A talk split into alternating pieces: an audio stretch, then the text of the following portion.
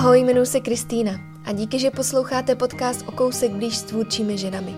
Tentokrát to nebudu já, kdo se ptá, ale Linda Martišková z podcastu Podle sebe, se kterou jsem si povídala v šestém díle a díky které jsem si teď na vlastní kůži mohla vyzkoušet, jaké to je se ocitnout na druhé straně mikrofonu a přitom se neschovávat za žádný projekt, ale být tam jen sama za sebe.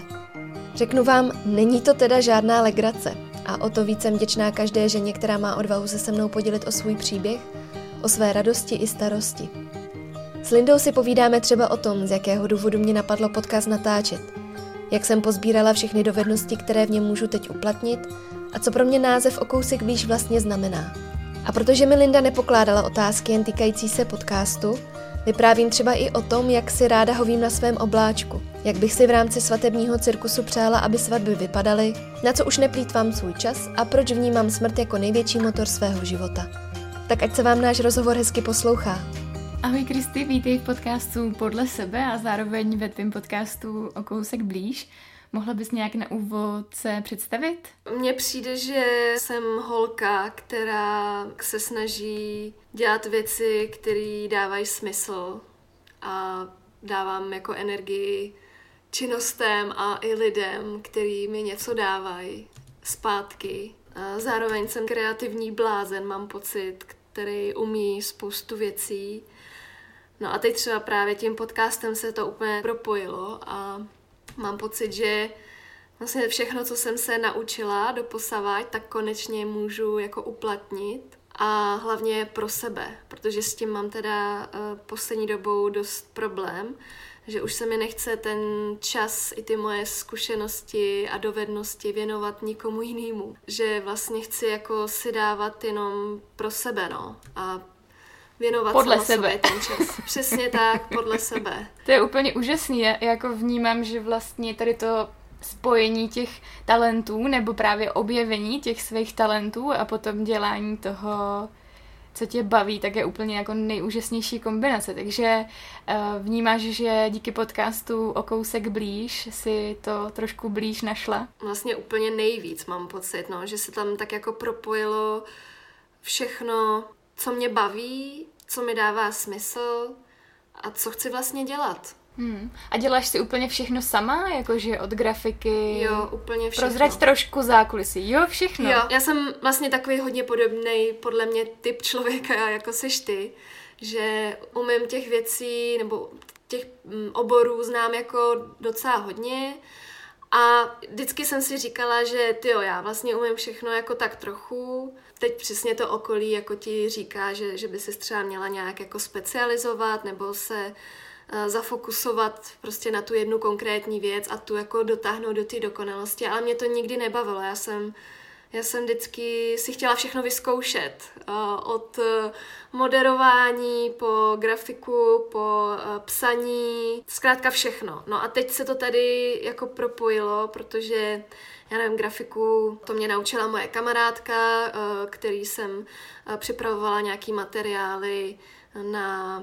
Ehm, vlastně klientům, kterým jsme třeba spravovali jako sociální sítě, tak tam mě naučila grafiku. Střihání muziky, tak to jsem se naučila, eh, když jsem eh, pořádala eh, maturitní plesy, když jsem pomáhala s organizací a protože mám vystudovanou taneční konzervatoř, tak jsem dělala těm maturantům i choreografie a tím pádem jsem si střihala ty písničky nemám, nepotřebuju vůbec nikoho k sobě, no. Jediný co, tak eh, by mi možná trošku pomohlo, kdyby mi někdo trochu pomohl s webem, který jako já, já taky zvládám dělat weby, normálně na WordPressu prostě nemám s tím problém, ale jak to člověk nedělá dost často, tak to trvá uh, hodně času a já třeba teď nejsem úplně v pozici, kdy ten čas tomu můžu dát, takže třeba ten web by mi jako pomohl, no, ale ono to nějak bude. Já jsem třeba, když jsem vypouštěla podcast, tak eh, jsem si přesně říkala, nebo nějak jsem došla k tomu, že vlastně nechci, aby to bylo všechno perfektní. Že jsem s tím úplně v pohodě, když se to bude budovat jako postupně a tvořit všechno kolem toho. Takže jsem to vypustila a teď eh, to jako doháním, no, ty resty kolem toho. A kdy tobě to se cvaklo, že se můžeš věnovat takhle víc talentům a nemusíš být zaměřená jenom na jednu konkrétní činnost? Nepamatuju si ten konkrétní moment, Ale myslím si, že se to stalo v momentě, kdy mi do života přišla moje kamarádka Jana Bušková, se kterou děláme projekt Svatební cirkus. To je, to je tři roky zpátky a tam vlastně jsme si rozdělili ty síly, co byla schopná dělat ona a co jsem byla schopná dělat já. No a nějak to takhle přesně všechno zapadlo a zjistila jsem, že můžu dělat všechno a že to vůbec nevadí. A že když se to takhle propojí, nebo když se to takhle spojí v nějakým konkrétním projektu, takže to je vlastně strašná výhoda, protože nepotřebuješ ty další lidi kolem sebe. A ušetří ti to i spoustu peněz vlastně ve výsledku. Co v tom svatebním cirkusu děláte? Co je to za cirkus? No tak právě ten svatební cirkus to vymyslela Jana, která se živí točením svatebních videí. A jí hrozně chybělo, že tady se hodně přikládá důraz na to, že ty svatby mají nějak vypadat, ale že se nijak neodžívají. Že vlastně těm snoubencům přijde nejdůležitější, jak budou v ten den vypadat, a jak bude vypadat jejich dort a, a svatební hostina, ale že třeba už zapomínají na to, co tam zazní během toho obřadu a co si vzájemně slíbí a, a jak to třeba stmelí celou tu rodinu, celou tu komunitu kolem sebe, co takhle za ten život nastřádali.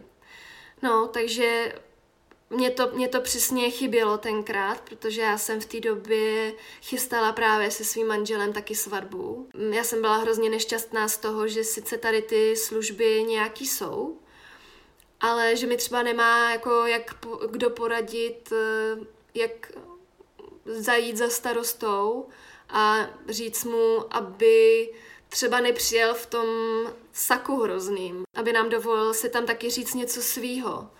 No a v ten moment, kdy Jana vykopla ten projekt Svatební cirkus, tak já jsem se jí ozvala a vlastně jsem byla za to strašně vděčná, že, že, nic, že jí něco takového napadlo. No a od té doby uh, jsme se teda takhle nějak jako spojili a společně to uh, budujeme. A přesně tam se snažíme přinést ten rituál, no, ten, ten přechodový rituál v tom partnerském životě, protože uh, si myslíme, že je strašně důležitý, co se tam uh, uděje v ten svatební den a že to může udělat obrovský otisk těch duších novomanželů a že třeba na to můžou pak vzpomínat, když se třeba bude dít něco, um, co jim nebude dělat úplně radost, a, ale třeba z toho vztahu hned neutečou, ale nějakým to tam jako se připomene, dodá jim to třeba sílu, to nevzdávat hned. To je super. A jak takový rituál třeba vypadá? Dokázala bys to nějak přiblížit? No, celá ta svatba je podle mě důležitý, aby fakt odrazovala to, co máš v sobě jaký životní styl žiješ, čím se ráda obklopuješ, co se ti líbí, co se ti nelíbí a podle toho si jakoby poskládat to, jak ten den bude vypadat. No a ten rituál, myslím si, že by měl zahrnout to, aby se tě to nějak hluboce dotklo. To znamená, že třeba ten obřad eh, vyplnit takovýma prvkama, který fakt rozvíří ty emoce a udělají z toho zážitku něco jako hlubšího, než jenom si říct ano, ano, vyměnit si ten prstínek a, a jít se opít jo, do restaurace. No takže třeba je strašně důležitý ten řečník, který tam těm lidem mluví, co říká, jak se tváří, jak je i oblečený, jakou atmosféru to celý vlastně má. Pak i v rámci nějakého jako toho partnerského života, tak přesně si napsat třeba ten slib, nebo i důvod, proč si toho člověka beru. No a pak těch podob to může mít jako spoustu. Že to je asi na diskuzi. Přesně tak, může se třeba zpívat písnička, nebo tam už pak jako asi není úplně důležitý, co to je, každému to může znamenat fakt něco jiného. Někdo si rád vymění ty prstínky, což třeba není vlastně povinnost ze zákona toho svazku, jako aby, aby to bylo platný. Někdo třeba vypustí holubice nebo někdo si napíše dopis, který si třeba někam schová a za 20 let eh, si ho přečte. Tam už fakt těch možností může být spoustu. No a baví tě to být takhle součástí lásky, protože mi přijde, že když se lidi jdou brát, tak vlastně je tam té lásky hodně. Tak jak to máš? No, to je nesmírně inspirativní. A co je na tom nejvíc inspirativní, je to, když vidíš, že ty lidi fakt se mají rádi. Že to není jenom nějaká póza, nebo takový to, že se musíš vzít z té povinnosti, ale když pak vidíš, že ty lidi fakt jako sdílej hluboký city a záleží jim jeden na druhým, tak je to, vlastně to jako hrozně obohacuje i v tom, že vidíš, že ta jako láska tady je a že i to manželství má třeba smysl. Že to není jenom jako ten papír, ale že to je nějaký příslip. Já třeba i z vlastní zkušenosti si myslím, že ta svatba jako fakt není jenom formalitou, ale může udělat jako úplně novou dimenzi v tom životě partnerským. Protože třeba já jsem cítila obrovský uvolnění v tom, že prostě tady teda mám někoho, koho jsem si vybrala, že bude po mým boku a že tím pádem jako už fakt můžu být úplně jako sama sebou. On taky musel jako si udělat v sobě nějaký rozhodovací proces, že si mě vezme. No takže nějaká jako otevřenost, uvolněnost, totální jako vlastně odev, odevzdanost tomu vztahu. Ale samozřejmě to jako neznamená, že prostě ztratíš samu sebe, ale myslím to fakt jenom v rámci toho, toho partnerství. No, že už vlastně člověk nemusí přemýšlet nad tím, co dál, že už má takový pocit, že je to jistý. Může se stát cokoliv, viď? Jako to fakt nikde nevíš, jako co se ti stane v tom tvém životě. Ale když to tady je, tak si myslím, že je fakt důležitý na tom strašně makat. A, a pak vidíš to, jak, jakým způsobem to může být jako hezký a, a plný a, a živý a, a všechny tyhle ty adjektiva, které se na to můžou nabalit. Nesetkali jste se při tom, když jste se brali s názorem, že jste na to moc mladý? A ne, protože eh, my jsme se poznali hodně mladý a my jsme letos spolu 11 let. A brali jsme se před dvěma, třema lety, nevím teď úplně, úplně přesně. Takže u nás to už po těch osmi letech bylo takovým jako logickým, logickým vyústěním toho vztahu, ale zároveň třeba jako tam fakt byla jako obrovská dávka té lásky. Já, já jsem jenom, nebo myslím, že oba jsme jenom prostě ještě nebyli připraveni. A prostě to přišlo v ten čas, kdy to mělo přijít. No. Takže ne, to s tím jsme se nesetkali. Myslíš, že tvůj partner hrál na té cestě nějakou důležitou roli k tomu, čemu se teďka věnuješ, ať už podcast nebo svatební cirkus? Uh, no, myslím si, že obrovskou. Já si teď úplně vybavuju, jak moje, moje světkyně, moje kamarádka Jana, protože my jsme i v rámci toho obřadu měli to, že právě svědci k nám mluvili. Mluvili k našemu tomu vztahu a přáli nám co, cokoliv, co prostě napadlo a bylo to strašně super, že i tam jako zazněly tyhle ty věci. A ona tam říkala, že já jsem se za, ten, za těch jedenáct, nebo tenkrát to bylo osm let, strašně proměnila. A strašně jsem se změnila, změnila, změnily se mi názory na život, Změnila jsem se vlastně i vizuálně, protože jsem se třeba přestala barvit, já jsem dřív byla úplně jako blondýna, blondětá, takže fakt ta proměna je jako z mé strany obrovská, a, ale Míša mi k tomu vlastně dal ten prostor. Jo, že on jako ze mě nechce nic jiného, nebo nechce ze mě dělat uh, nějakou verzi, mě samotný, ale totálně mi důvěřuje a jenom jako vlastně mě podporuje v tom. No, takže, protože samozřejmě to není jako, že bych teď udělala podcast, který mě baví, ale ale eh, jako už jsem si prošla jako x nápadama, x projektama třeba, který ne, nedopadly.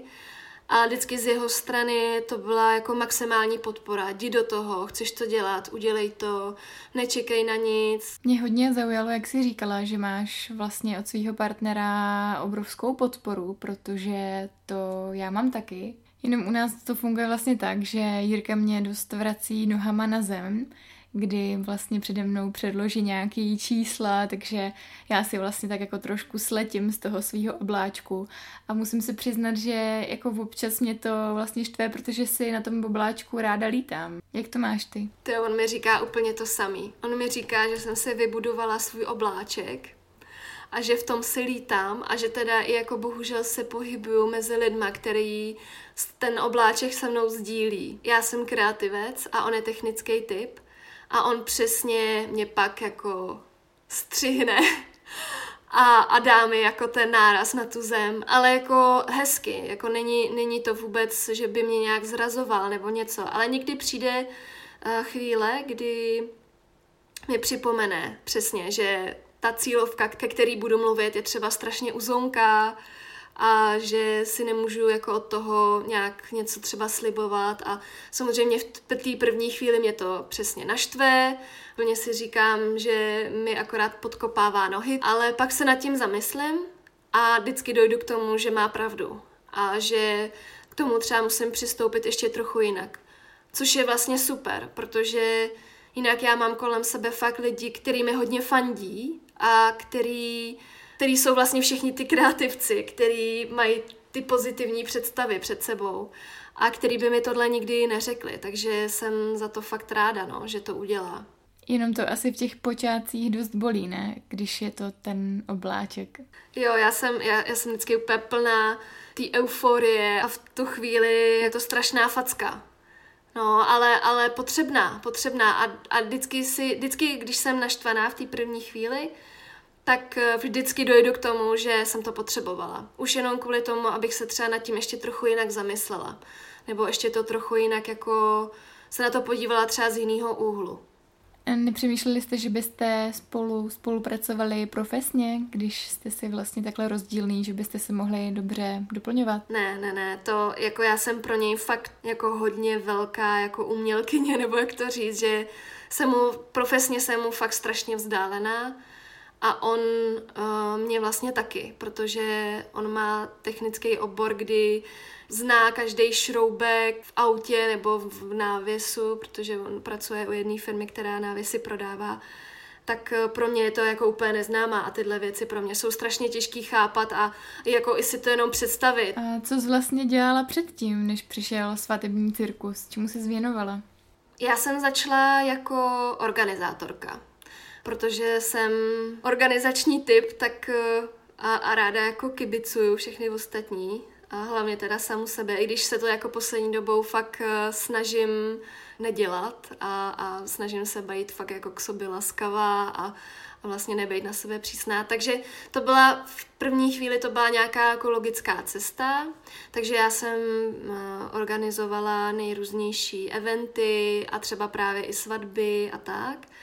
No, ale pak mě to nějak přerostlo, už jsem se nějak jako nepotkávala názorově, třeba s těma nevěstama, že mi tam přesně chyběla nějaký, chyběl mi tam ten přesah toho, že já už, já, mě už nebavilo objednávat eh, další nazdobený stůl. Mě strašně zajímalo, co tam oni budou spolu dělat, no.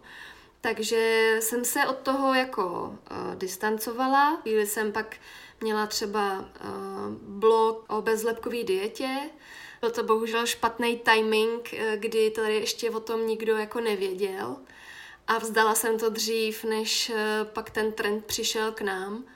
Ale zase jsem se na tom jako spoustu věcí naučila. No a jinak jsem hodně dlouhou dobu právě vytvářela obsah, grafický i jsem fotila a spravovala jsem sociální sítě firmám. Ale to je třeba věc, která taky už mě přerostla, protože se snažím fakt s tím časem a i s celkovým přístupem na sociálních sítích jako hodně pracovat. Takže už mě nebaví být, no, jako za někoho druhýho online 24 hodin. Často mě i třeba trápilo, že věnuješ něčemu jako dlouhý čas, dostaneš se do toho tvůrčího flow, vymyslíš něco super, nějakou kampaň, dáš tomu jako spoustu času a pak to tam hodíš na ty sítě a třeba nemá to takový efekt. A to jsem si vždycky říkala, ty tohle je strašná bublina. Já tady prostě čekám na nějakou odezvu od úplně neznámých lidí. Tak i možná proto jako se pomalu přesouvám do toho offlineu, protože tam tu reakci vidíš jako bezprostředně a vidíš, jestli to fungují ty věci nebo ne. Tím offlinem myslíš teďka ten svatební cirkus? Jo, přesně, přesně.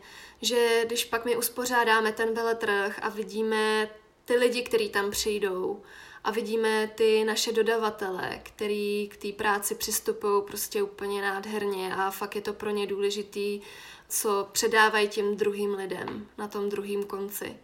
Tak mi přijde, že tohle má smysl, no, potkávat se s těma lidma a vidět to, že to, co děláš a čemu jako věnuješ tu energii a ten svůj čas, že má nějaký dopad, no, a že ne, není to jenom nějaký vzdušný zámek, který prostě ti může zítra někdo smazat. Mně přijde neskutečný, jak vlastně jsme si v tomhle hodně podobný, že já zastávám to, že bez internetu bychom třeba fakt nepoznali spoustu skvělých lidí nebo nezažili spoustu věcí.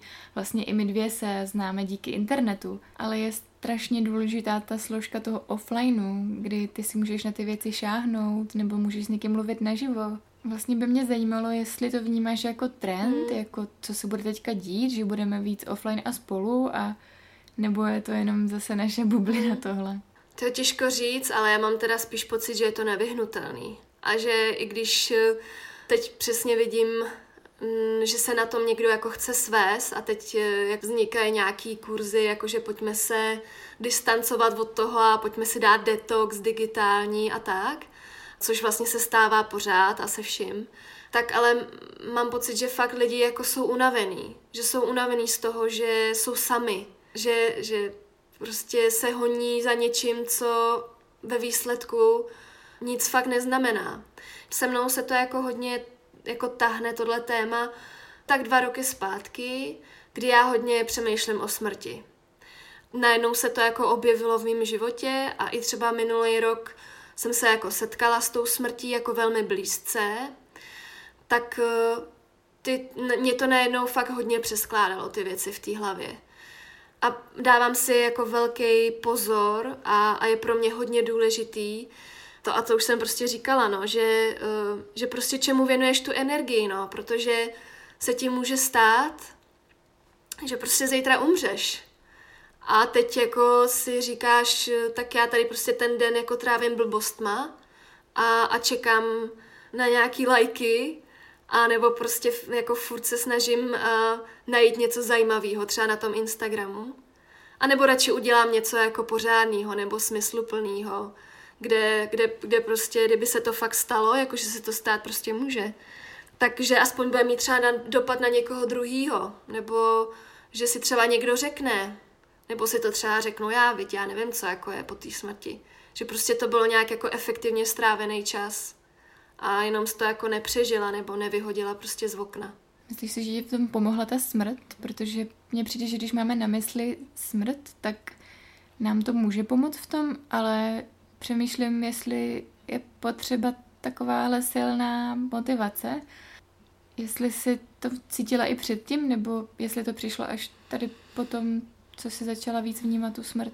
Ono to přišlo trošku s tím svatebním cirkusem, protože tím, jak já jsem se dostala do společnosti těch tvůrců, tak se mi samozřejmě otevřely různý témata a různý zajímavý projekty a zajímaví lidi. A eh, já jsem v té době tenkrát narazila na projekt ke kořenům, který eh, se právě snaží o to nějak jako přinést tu smrt zpátky do života. A s chodou okolností pak jsem i třeba narazila na Verin- Veroniku Hurdovou, se kterou jsem měla taky rozhovor, která prostě o té smrti taky hrozně hezky mluví. No, ale bylo to takový, jako že jsem si říkala, jo, tak prostě ta smrt, jo, někde je, tak, uh, ale pořád jako mám pocit, že si to jako nechceš připustit, že ten tvůj život je fakt nějak konečný a, a že mm, se ti prostě něco může stát, no. Takže to jako Eh, zajímá tě třeba to téma, ale že by tě nějak jako zahltilo, to si myslím, že asi se ti úplně nestane. Ale v momentě, kdy máš s ní tu blízkou zkušenost, to zažiješ to blízké setkání a fakt ti třeba umře někdo hodně blízký, tak je to jako úplně aha moment. A třeba to má někdo, jako že si to navodí sám, ale přijde mi, že jako vlastně neexistuje nic silnějšího, než to fakt zažít a, a projít si tím a udělat si nějaký názor na to. Mně se na tom vlastně líbí to, že ačkoliv je to ta smrt, ze které máme respekt, možná se jí trošku bojíme, tak ty jsi ji převrátila pro sebe proto, aby to byl pro tebe ten motor, že to není, bojím se, že umřu, něco něco, ale co můžu dneska dělat, abych ten den žila naplno a stála za to? Motor, úplně největší, co může existovat. Já třeba i se nebojím jako říct o té smrti, že je jako obohacující. Já vím, že spoustě lidí um, fakt to může strašně ublížit a může to strašně bolet a mě samotnou to bolí a, a je mi fakt jako líto té ztráty, ale zároveň jako fakt, a není to tak jako nějaký stihoman, který bys měla celý den v hlavě a říkala si, Ježíš, rychle, stres, prostě rychle musím něco dělat, aby, abych to tady prostě využila jako ten potenciál toho všeho. Ne, ale mít to jako jenom tak jako připomínku, no, že, že je fakt blbý jako marnit ten čas. A, a nejenom věcma, který tě nebaví, ale i třeba lidma, který tě nebaví. Jako já jsem třeba strašně přísná v rámci těch vztahů. Já, jakmile mi ten vztah fakt nic nedává a spíš mě jako vyšťavuje, tak eh, já prostě od toho dávám ruce pryč, protože já na to nemám čas na takovýhle vztahy. Jak si to zvládneš uvědomit, že máš takový vztah? To vždycky tak jako přijde úplně přirozeně, mám pocit. Myslím si, že se to třeba i objeví na tom, že když jdeš s někým na kafe a on nezavře pusu a ani za tu dobu se tě prostě nezeptá, jak se máš. A třeba já jsem jako hodně, hodně jako empatická a myslím si, že je to i taková moje trochu jako past, že spoustu lidí si ze mě dělá takovýho jako terapeuta, kde já jsem fakt jako ochotná uh, vyslechnout a protože mě strašně zajímá osobní rozvoj a, a um, opravdu jsem v tomhletom tématu jako x let ponořená, tak uh, chtějí poradit a já ráda radím. Nebo se snažím jako nabídnout nějaký třeba svůj pohled na tu věc.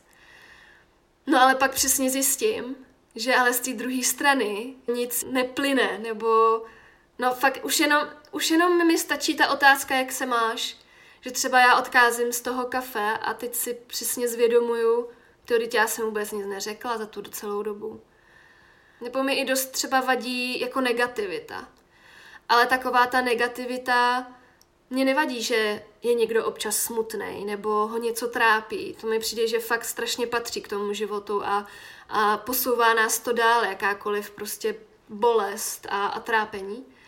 Ale když ti někdo jako furt říká o tom, jak se má blbě a jak dělá ty věci blbě, nebo mu dělají ty věci kolem tebe blbě, ale nic s tím nedělá, jako prakticky. A i, i vlastně vidět, že s tím nechce vlastně nic dělat. Tak na to já třeba už taky nemám sílu. Dokážeš to těm lidem říct napřímo? Hele, jako, ne. ukončuju s tebou vztah?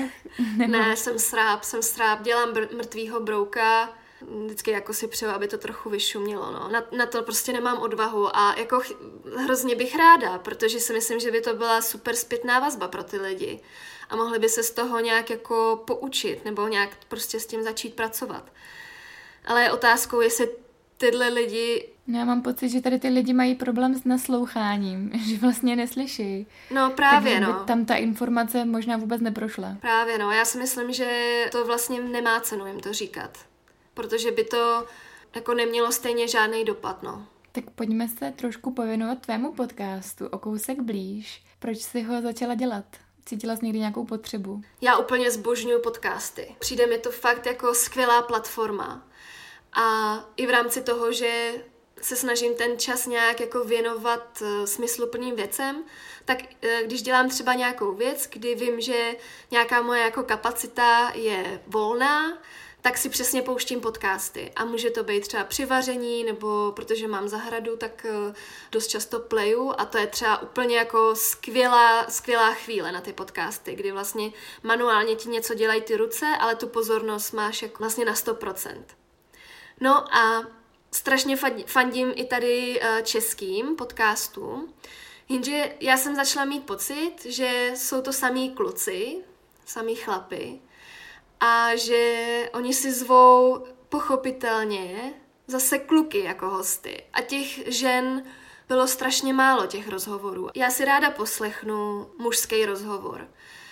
Ale mě tam zároveň už strašně chyběla nějak, možná i pozornost na to, že jako není důležitý ten cíl, ale že je i důležitý třeba ten proces. Protože dost často třeba ty otázky byly jenom kolem toho úspěchu a kolem toho, jak se jim to povedlo a jak být efektivní a jak být produktivní a, a takový jako hodně fokus na to něco dokázat. A já jsem z toho byla trochu unavená a říkala jsem si, jo, ale ty holky dost často třeba nemají jako vyloženě nějakou velkou metu za sebou, ale přitom jsou strašně zajímaví, jak o těch věcech přemýšlej. A znám i třeba ženy, který, pro který ten cíl není vůbec důležitý, který prostě se radují z toho, že jsou jenom na té cestě. Zároveň uh, mi to, ta myšlenka toho, že bych to třeba mohla zkusit, vytvářela ve mně samotný strašný strach. A, a já jsem to dlouho nezažila. Uh, já jsem dlouho nezažila, že bych měla z nějaký jako výzvy strach, protože to je zase z toho, že prostě jak vlastně všechno zvládám, samozřejmě jako je otázka jako do jaký míry, ale prostě spoustu věcí si jako udělám a, a nepotřebuji k tomu nikoho dalšího. Tak najednou tohle byla věc, že jsem si říkala, ty ale tohle je fakt jako výzva a mám z toho strach a to je pro mě znamení, že do toho musím jít, protože se potřebuji někam zase posunout. No, takže, takže proto jsem do toho šla a zároveň mě strašně baví si povídat s lidma jako obecně. Mě prostě baví poznávat jejich myšlení, jejich vnitřní světy, jejich názory. Je to pro mě jako strašně hezky strávený čas, když si můžeš s někým popovídat o nějaký věci. A já si myslím, že jsi v tom fakt dobrá. Že přesně jak jsi mi řekla, že jsi detektiv, tak to jsem sama zažila v předchozím díle podcastu a myslím si, že ti to fakt jde. Je, tak děkuju. Já mám teda uh, pocit, jako i, že to jde právě tobě, tak jsme se ty tady tak jako hezky vzájemně pochválili, což je, je taky tak. potřeba.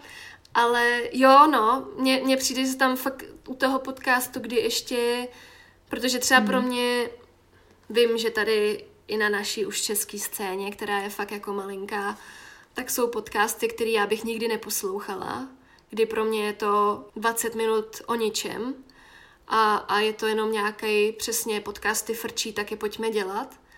Takže já se strašně snažím, aby to něco přinášelo, aby tam i, i nějak to jako vzdělávalo třeba. Teď jsem třeba nedávno uh, natáčela podcast Julii Kochovou o kojeneckých ústavech, jaký je tady, jaká je tady vlastně situace kolem toho. A to mi přijde, že spoustu lidí vůbec neví.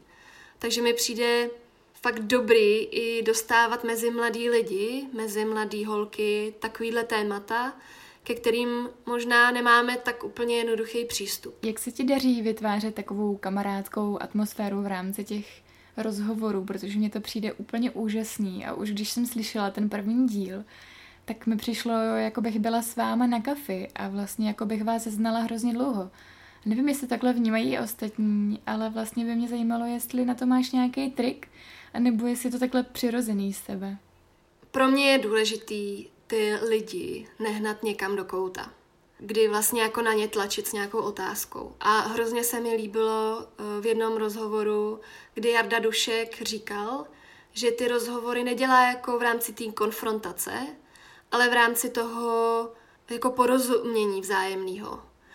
No a to mi přijde, že to dělám, že jako v rámci toho rozhovoru kopem za stejný tým, že já bych si nevzala mm, do rozhovoru nikoho, eh, se kterým bych se nějak tam musela prostě jako hádat nebo polemizovat nějak o nějaký jako pravdě. Ne, já si prostě vyberu někoho, eh, ke kterému mám třeba názorově blízko a pak mi přijde, že to jde strašně lehce si o tom povídat. A pak mi teda přijde, že je hodně důležitá ta příprava. Že když pak to jako nelovíš z té eh, hlavy, ale oni vidí, že tomu rozumíš, nebo že aspoň máš nějaký ponětí o té o ty věci, co oni dělají, tak se ti úplně otevřou. Jak dlouho ti trvá třeba příprava na takový jeden rozhovor? Já teď tady mluvím, jak kdybych jako těch podcastů natočila jako spoustu. Mám jich natočených přesně pět, takže uh, jsem zvědavá třeba, kam se to jako posune, protože samozřejmě teď ten čas podle mě je jako daleko větší a delší. Ale uh, když je to něco jako uh, spíš jako la- lifestyleovějšího, tak tomu třeba věnuju jako hodinku, dvě, kdy se prostě podívám, co, co tvoří ta žena, k čemu se třeba vyjadřuje, jestli už třeba dala nějaký rozhovor někam. Uh, někdy se stane, že je to úplně neznámá žena, protože já se tomu vůbec uh, nevyhejbám, protože mi přijde, že právě i ty jako neslavný nebo neproslavený ženy jsou uh, jako daleko zajímavější než ty, co, co jsou v tom hledáčku těch médií a tak. A zároveň ani jako nechci jít tou cestou, kdy si budu zvát jakože slavný lidi a kterými jako přinesou nový diváky, to radši fakt budu to budovat jako dlouho. Tohle vůbec, vůbec mi ne, nechci jít tímhletím, tímhletím způsobem. Takže když je to takhle něco jako v uvozovkách volnočasového, tak je to vlastně takový jakoby mm, večerní záležitost třeba před tím, před tím rozhovorem. Ale když je to něco jako důležitýho, přesně třeba ty kojenecké ústavy, nebo teď jsem si povídala právě s Blankou Dobešovou eh, z té organizace ke kořenům, tak eh, tam prostě tomu dám jako daleko víc času a klidně třeba celý dopoledne, protože já mám fakt velký strach, nebo mm, je to taková moje noční můra, eh, kdy se totálně jako znemožníš třeba nějakou faktickou věcí, tak radši tomu dám ten čas a budu jako v klidu, že to vím, ty věci a můžu se pak nějak relevantně ptát. Mě by zajímalo, jestli už teďka po těch pěti dílech jsi schopná nějak zhodnotit, eh, co ti podcast přinesl, co se naučila. Zjišťuju, že fakt každým dílem uh, se zlepšuju vlastně ve všech těch směrech. Ať už uh, v tom vedení toho rozhovoru, nebo i v tom vyjadřování, protože to vím, že v tom mám jako spoustu mezer. No a zároveň mě to strašně posouvá a úplně mě to jako otevírá to vědění o těch věcech, protože když pak máš před sebou někoho, kdo ti vypráví o nějaký své zkušenosti a, a vypráví to tím stylem, že to fakt na tebe přenáší, tak ti to strašně pomáhá v tom tvém životě. I že třeba i na něco změníš názor. A to mi přijde fakt super se obklopovat eh, jako zajímavýma, chytrýma ženama, které mají ten tah jako něco udělat, nebo něco změnit, nebo něco vytvořit. Je to fakt hodně inspirativní. Já to vnímám hodně podobně, když dělám podcast. Jenom mě zajímá, zajímá mě, co si myslíš ty, jestli se to tím rozhovorem dá předat mezi lidi. Jestli ten pocit, který u toho máme, že my se vlastně nachytračujeme, dozvíme se ty věci, tak jestli je to přidatelný těm ostatním mm-hmm. lidem podle tebe. jako těžko říct, co si s tím ty posluchači dělají. By nám mohli dát vědět posluchači. No, jako mě dost často píšou, že a za, za to jsem fakt strašně ráda, protože to je přesně ten směr, kterým já chci jít že právě se to na ně přenáší, že o tom tématu třeba začali přemýšlet, nebo jim to jak něco přineslo. Měla jsem i nedávno rozhovor právě s psycholožkou, která tam říká, že terapie jako není nic špatného. A pak ti napíše někdo, jsem ráda, že to někdo říká, protože já mám stejný pocit, ale eh, chodím k terapeutovi a lidi si o mě myslí, že jsem blázen. Víš, tak eh, tak si myslím, že jo. A myslím si, že tím, jakým způsobem to budeš dělat, tak se na tebe budou navazovat vlastně lidi, kterým máš co říct a ke kterým to nějak jako bude mluvit. No a ke kterým to nebude mluvit, tak nevím vlastně, jestli jako chceš, aby tě poslouchali. Že to pro ně je to třeba ztráta času, tak ať to nedělají. S tím úplně souhlasím, nicméně i ty se mě ptala, ke komu jsem původně chtěla mluvit a ke komu reálně mluvím, tak mě zajímá, jak to bylo u tebe, jestli se strefila, jestli to tak fakt teďka je, anebo jestli ti něco překvapilo. Mě docela překvapuje to, že jsou to daleko mladší holky, než jsem se myslela.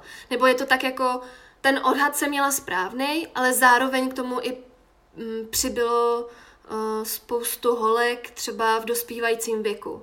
A to mi přijde fakt super, že mají prostě zájem i o takovýhle témata, třeba trošku vážnější. Není to úplně věc, kterou, kterou jako si můžeš nechat jako lehce projít hlavou nebo proletět a můžeš u toho dělat jako spoustu dalších věcí, ale potřebuješ se na to trošku soustředit, potřebuješ trošku vnímat, co tam jako zaznívá, tak uh, mám z toho fakt radost.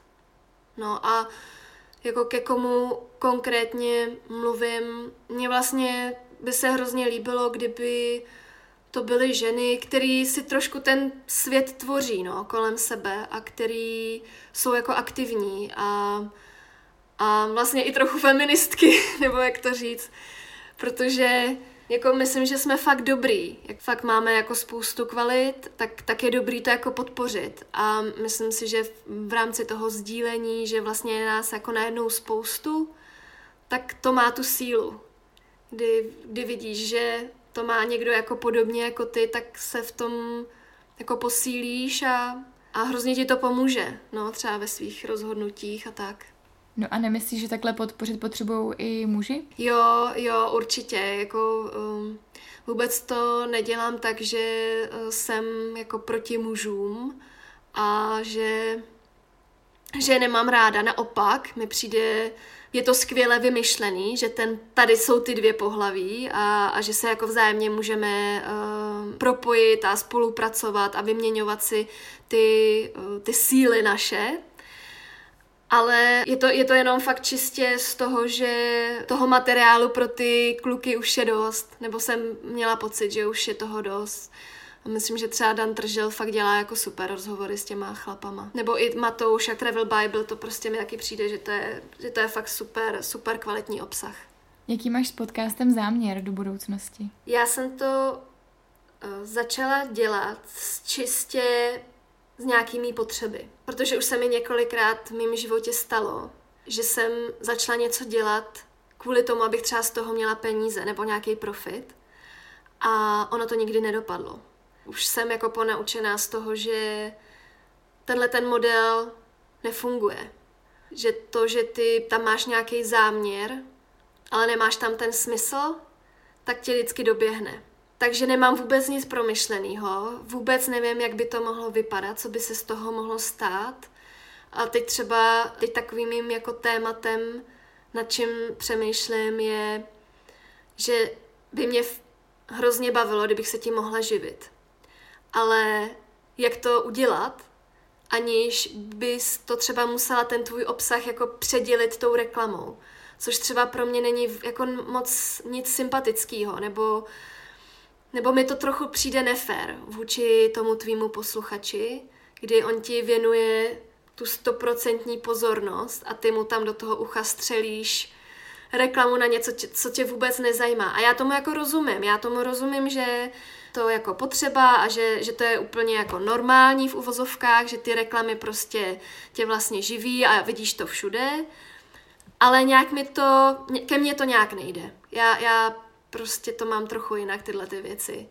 Takže teď třeba přemýšlím, jaká forma, jakou formu vlastně zvolit. Jako napadá mě spoustu věcí, ale myslím si, že čas ukáže, no, že pořád jsem strašně na začátku. Já fakt jsem, vydala jsem pět podcastů a, a myslím si, že je co zlepšovat a že to prostě čas ukáže, no, kam, kam se to posune. Já jsem v tomhle případě fakt připravená se nějak jako operativně to vymyslet nebo zachovat se a ty plány moc nemít, no, protože to očekávání je podle mě u všeho dost těžký pak naplnit a už se mi několikrát stalo, že jsem to očekávání měla a byla jsem zklamaná, takže, takže se to snažím nedělat teď. Ale podle mě zase hezký mít nějaký sny, což si myslím, že ty, jak jsi to řekla nahlas, že by bylo super, kdyby tě to mohlo živit, tak úplně to chápu a strašně moc ti to přeju a doufám, že se to jednou stane.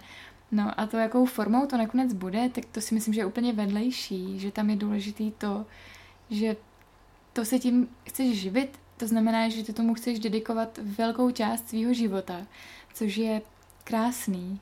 A já vnímám, že do té doby, než tam budeš, než budeš mít to publikum, než se v tom sama mm. dost zlepšíš a tak, tak to chce nějaký čas.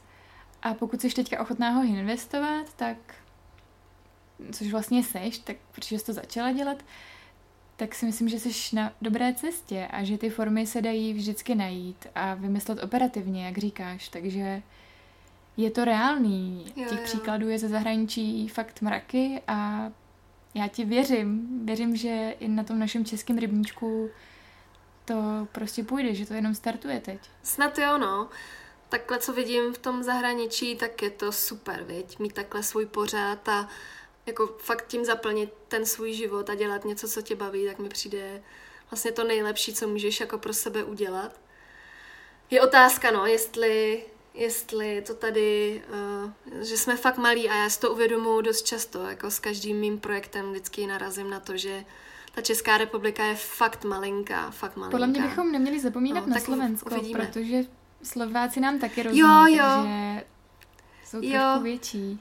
Jo, to je pravda. Mě, mě, a to, to vlastně je super, že mi právě i holky ze Slovenska píšou. A mám z toho hroznou radost, že to nevidí jako nějakou překážku ten jazyk. Tak vidíš, tak vlastně dva státy, tak to už je dobrý. Jak to podle tebe vypadá, že jsme si o kousek blíž? No, to jsou takový ty témata, který uh, zažíváme, ale nemluvíme o nich a který nás pak uh, do jisté míry mezi sebou zdalujou.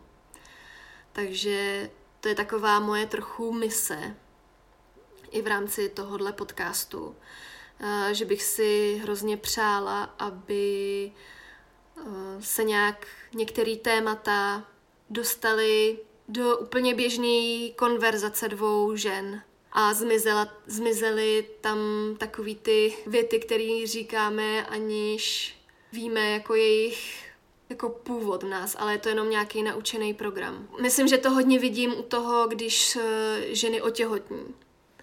Tak eh, i to, že to těhotenství v poslední době oznamujeme čím dál později, aby náhodou se něco nestalo a pak jsme to nemuseli nikomu vysvětlovat, tak vlastně spousta žen pak prožívají strašnou bolest, když pak o to miminko přijdou a nemají si o tom s kým popovídat.